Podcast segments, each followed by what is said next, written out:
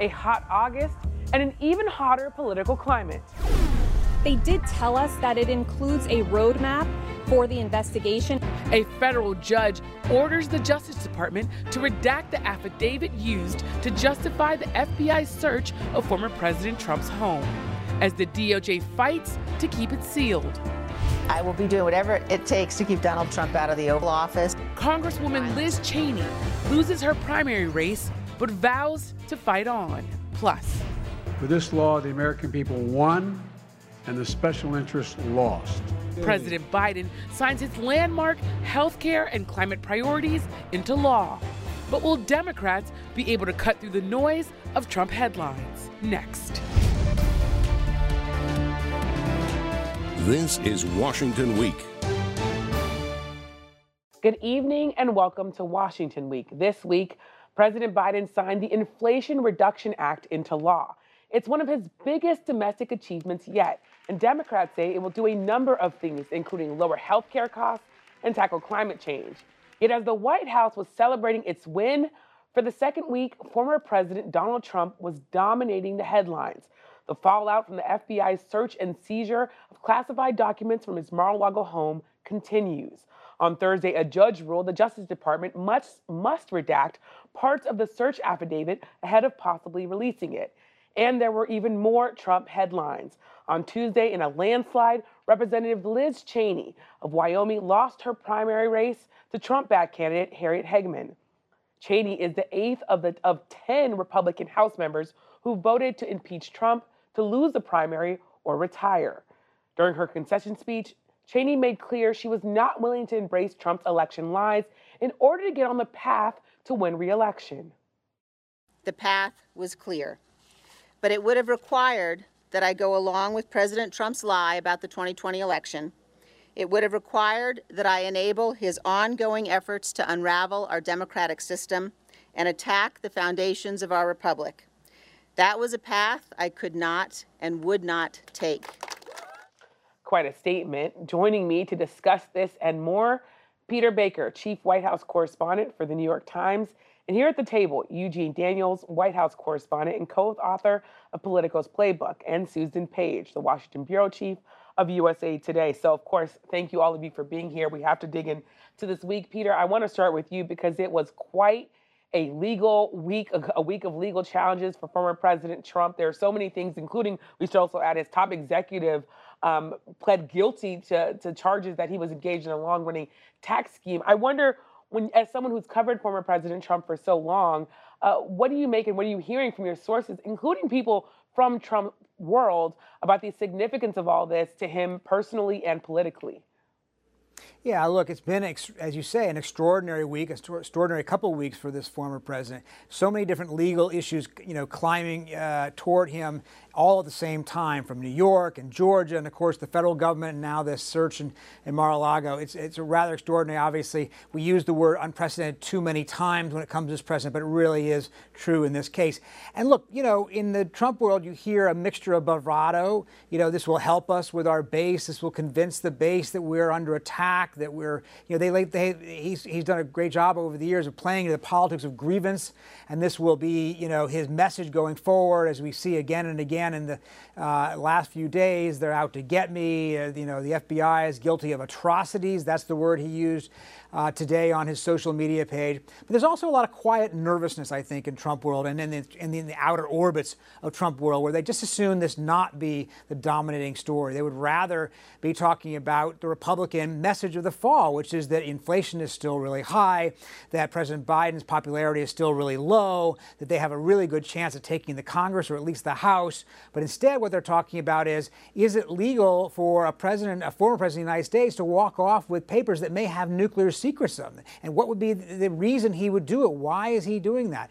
And I think that that's, you know, quietly uh, the, the, the, the rather deep river of concern you hear among a lot of Republicans, even if they're not willing to say it out loud a deep river of concern is definitely one way to describe what's going on. And Susan, uh, we're talking about, so of course, the fight over the affidavit, but we already learned some things about the search um, this week. We saw in a search warrant application that part of this was um, potential crimes could be, quote, willful retention of national defense information. What do you make of what we've learned so far about this investigation? And in some ways, what do you think we might learn if this affidavit is made public? Well, if the affidavit is made public, as the judge has indicated he is inclined to do, uh, we will know more about what the information was that the Justice Department had that made them think it was so serious and so urgent that they took this extraordinary step, this unprecedented step, to serve a warrant on the home of a former president and search and seize documents from it. That's just not something we've ever seen in our history. We'll know more if we get the affidavits, but we do know they're looking at possible violations of several laws, including the Espionage Act. Uh, so this is, uh, you know, when you look at it's, it's, sometimes you feel like you need a scorecard with Donald Trump, with the number of legal actions that he and people close to him are involved in at this point. But this has to be the most serious action legally we've seen involving this president or perhaps any president. Certainly. Um, and Eugene, the government, the Justice Department now has until Thursday to redact and, and for this affidavit that might possibly be released. You've been speaking to legal experts about what we might learn. What have you heard in your reporting? Yeah, Susan's right, but they also say that you know, the government likes to redact. We all seen those documents. There's just a lot of blackout spaces, and that there probably will be a lot of pages where you just see the n- page number on the actual document. Um, and so they have been trying to temper um, the excitement down for a lot of us reporters who think we're going to find out a ton in these documents, that we're going to know exactly what the um, Justice Department told the judge to go to be able to go into the home. Um, and so that's where we're all kind of waiting and watching because the Justice Department government in the federal government is usually given a lot of leeway with judges and the legal system when they say, you know, we can't tell people this, people shouldn't see this. And so as we wait and watch, I think um, folks who think they're going to know exactly what um, they think is it was in the house and all of that good stuff, probably not going to see that. Uh, some good caution you're urging there, yeah. Eugene, uh, that we might all look, be looking at black pages after all uh-huh, of this. Uh-huh. I want to also ask you, Eugene, about this conversation that's happening in Trump world about whether or not former President Trump will release surveillance video tied to the search. There are a lot of people who are worried about the identities of the FBI agents who carried this out. We even see the judge dealing with threats. Um, we heard a number of officials say that um, law enforcement officials are now receiving even more threats after this search. What are you hearing, and what can you tell us about sort of the implications of all of this as it relates to sort of the violence and, and threats that people are dealing with? You know, that is something that le- the experts on um, the, it, folks in that world are really worried about because they have seen an increase in threats. We saw the um, attack on the on the FBI field office and all of these types of things. So when you talk to them, they're hoping that they want everything to temper down. That is not what happens with Trump or, or Trump. Well, we haven't seen that over six years, um, and so the concern is that um, there might be further violence. The threats are terrifying. And so if President, Biden, President Trump is going to release that surveillance, we see those folks, that feels like that feels like there's going to be a target on their back um, as they move forward in their lives. And I will say, we've seen President Trump promise a lot of things um, that he was going to do. I'm going to release this. This is coming in two weeks was a famous thing during his presidency. So it's possible that he might just be making this threat and we don't actually ever see something. Um, but that is, again, one of those things we're going to have to wait and see if that actually comes out. We're definitely gonna have to wait and see. And, and Peter, um, we've been talking about the the raid, and there was a lot of focus on the DOJ. Um, I should say DOJ search, um, not a raid per se, but. We also need to point out that former President Trump's longest serving employee, um, he pled guilty this week um, to being engaged in a long running tax scheme here. I want to know. He has said, though, he was going to refuse to implicate Trump and members of his family, but he could be called to testify against the Trump organization, the Trump company. What's the significance of that, given all the other legal things that we've been talking about? Well, look, I think it's a big deal in the sense that this is not just some side character, not some coffee getter in the office. This is a guy who was President Trump's right hand guy when it came to finances for many, many years, you rightly point out. And he's going to plead guilty or pleading guilty now to 15 felonies. 15 felonies.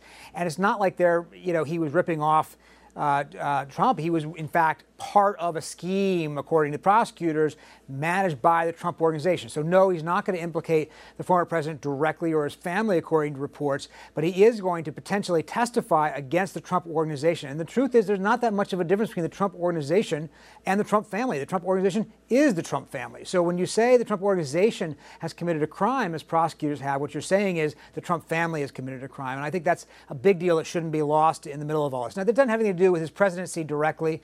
Uh, Uh, but I think it is, uh, you know, one more piece of the legal puzzle that is facing a former president. Again, not, like nothing we've seen. There's this New York investigation. There's this Georgia uh, investigation of election uh, manipulation, basically going on down there. There's this January 6th investigation now. This this uh, you know secret document investigation. So many different legal issues involving the former president that at some point you wonder whether any of them begin to weigh him down or not politically.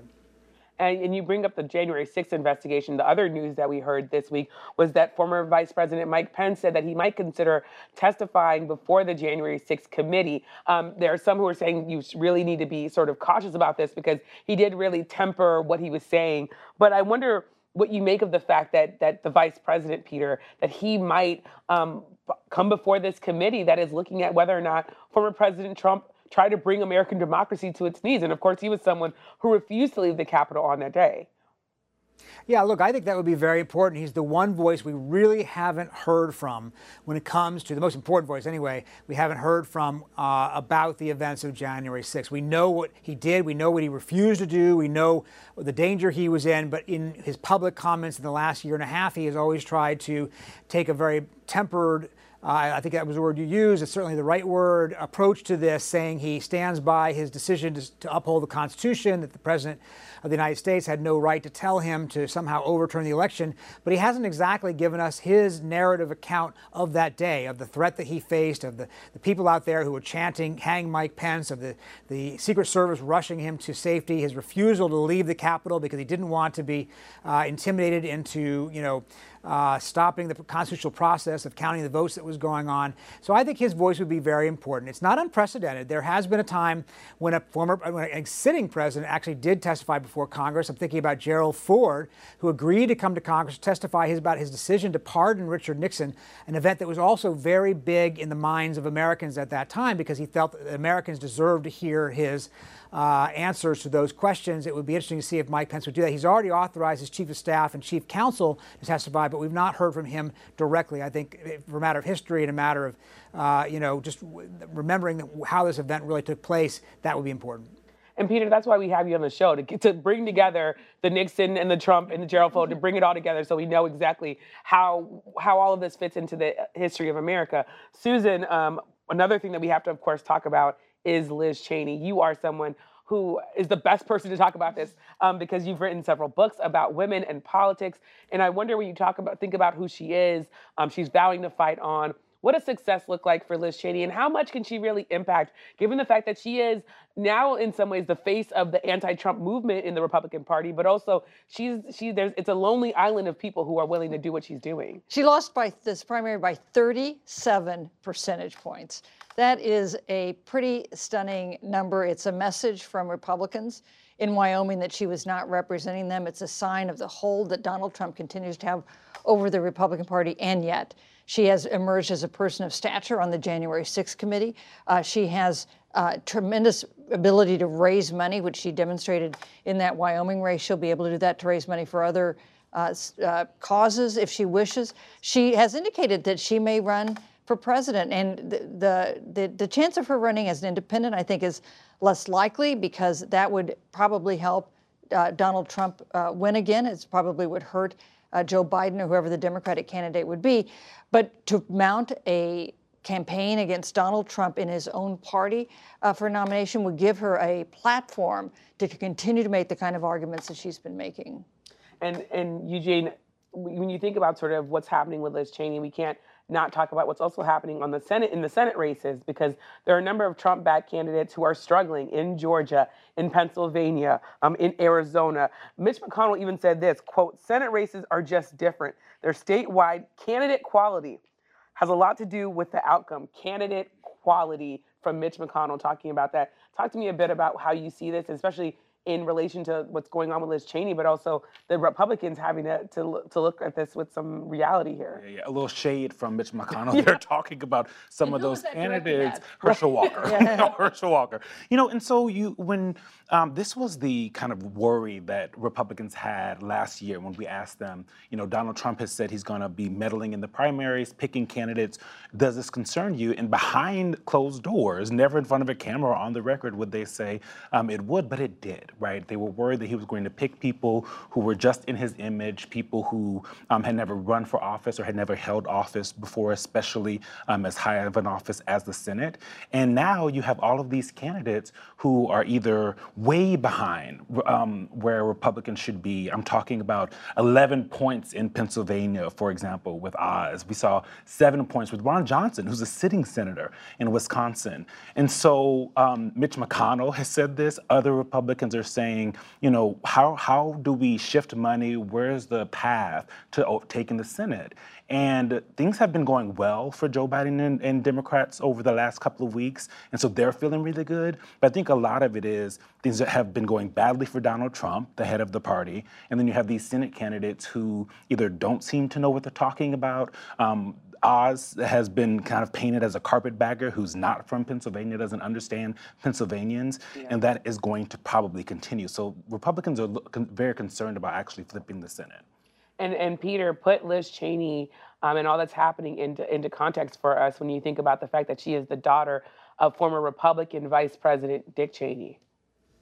Yeah, I think that's an important point to make. Now, of course, obviously, the Cheney family was not, uh, you know, the favorite of a lot of Americans on the political left. But today, obviously, a lot of them do respect her, even if they don't agree with her on the positions on the issue because of her decision. And, and think about what this uh, what she decided to do here. How often do we see in politics somebody who decides to stand on what they consider to be a point of principle, whether you agree with her or not, stands on what she considers to be a point of principle, knowing it's going to cost her her office. That doesn't happen very often in Washington. And she said something to me a couple weeks ago in an interview that I thought was really striking. I hadn't heard her say this before. She said that when she watches the video of Mike Pence being evacuated from the Capitol uh, room where he had been hidden in order to escape a mob that was trying to kill him. She sees in her mind her father, Dick Cheney, then the vice president, being evacuated from his office in the White House on 9 11 to the bunker underneath the White House to save his life against a potential hit by a hijacked plane.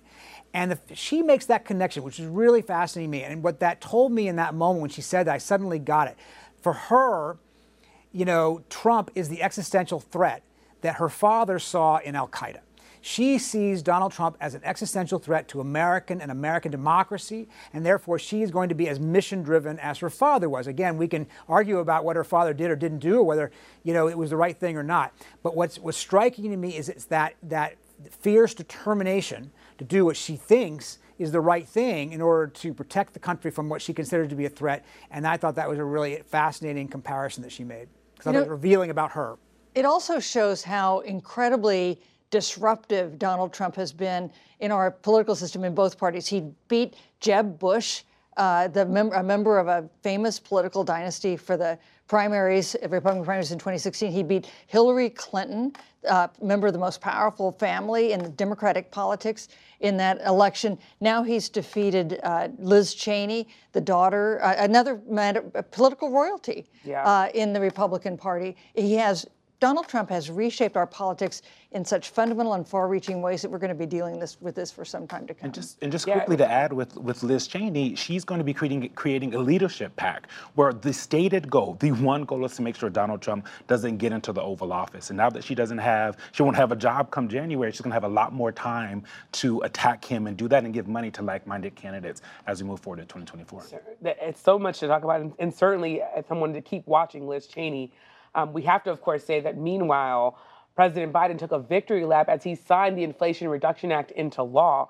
He also um, said that despite this and other recent legislative wins, we should note Democrats remain concerned about his low approval rating. So, Eugene, I want to come to you about this idea. How concerned are Biden and Democrats that as they're having these big legislative wins, they're being drowned out by the Trump headlines? Yeah, yeah. They're feeling pretty good about themselves, but they do realize that no one's really paying attention to like the victory lap that they started to take this week. You had three uh, members of the cabinet out on the same day. The, mem- the cabinet's going to take 35 trips to 23 states between now and the end of August, and they're not getting a lot of attention, so they know that. But they're their hope is that they've been able to give these some of these down ballot candidates a boost so they can go out and share the message of what this administration has been able to do.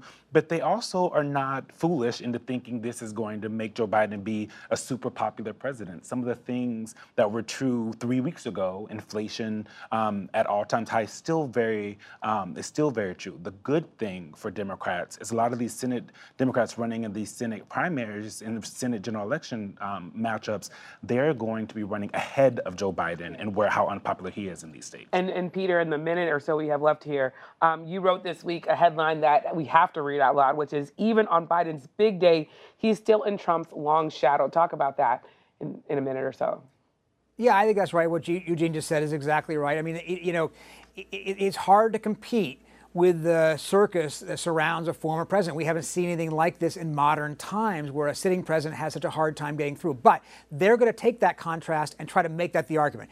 Do you really want to have uh, the party that cares about extremist politics and Donald Trump and the FBI search and all that? Or do you want somebody who has delivered finally at last, maybe belatedly, on the things that you, that is liberals and, and Democrats especially, think are important? He's trying to bring back the people who are disenchanted from him, who voted for him yeah. two years ago, not trying to convince Republicans who, who never are going to be for, for, him to begin with. And Susan, in a couple seconds here, you also wrote that unprecedented is an adjective that Trump now owns, and he still has the power to shock and awe. Um, what, what so explain a little bit of that. Well, you know, it's this uh, it's this search at Mar-a-Lago. I mean, who, how, what what are we to make of that? Uh, it, it, it's it, it's extraordinary, and we don't fully understand it, but we will fully understand it at some point, and I look forward to that day. Yeah. Um, well, a lot to cover, uh, uh especially as Democrats. When I talk to them, as Eugene reported, they're feeling good about their achievements, but this Trump headline is just going to continue to go and go. So thanks so much to our panel for joining us and for sharing your reporting. don't forget to stick around for the Washington Week Extra. We'll discuss the one year anniversary of the U.S. withdrawal from Afghanistan and its political consequences. Find it on our website, Facebook, and YouTube. And before we go, tomorrow, tune in to PBS News Weekend for a look at the FDA's decision to allow over the counter sales of hearing aids. Thank you for joining us.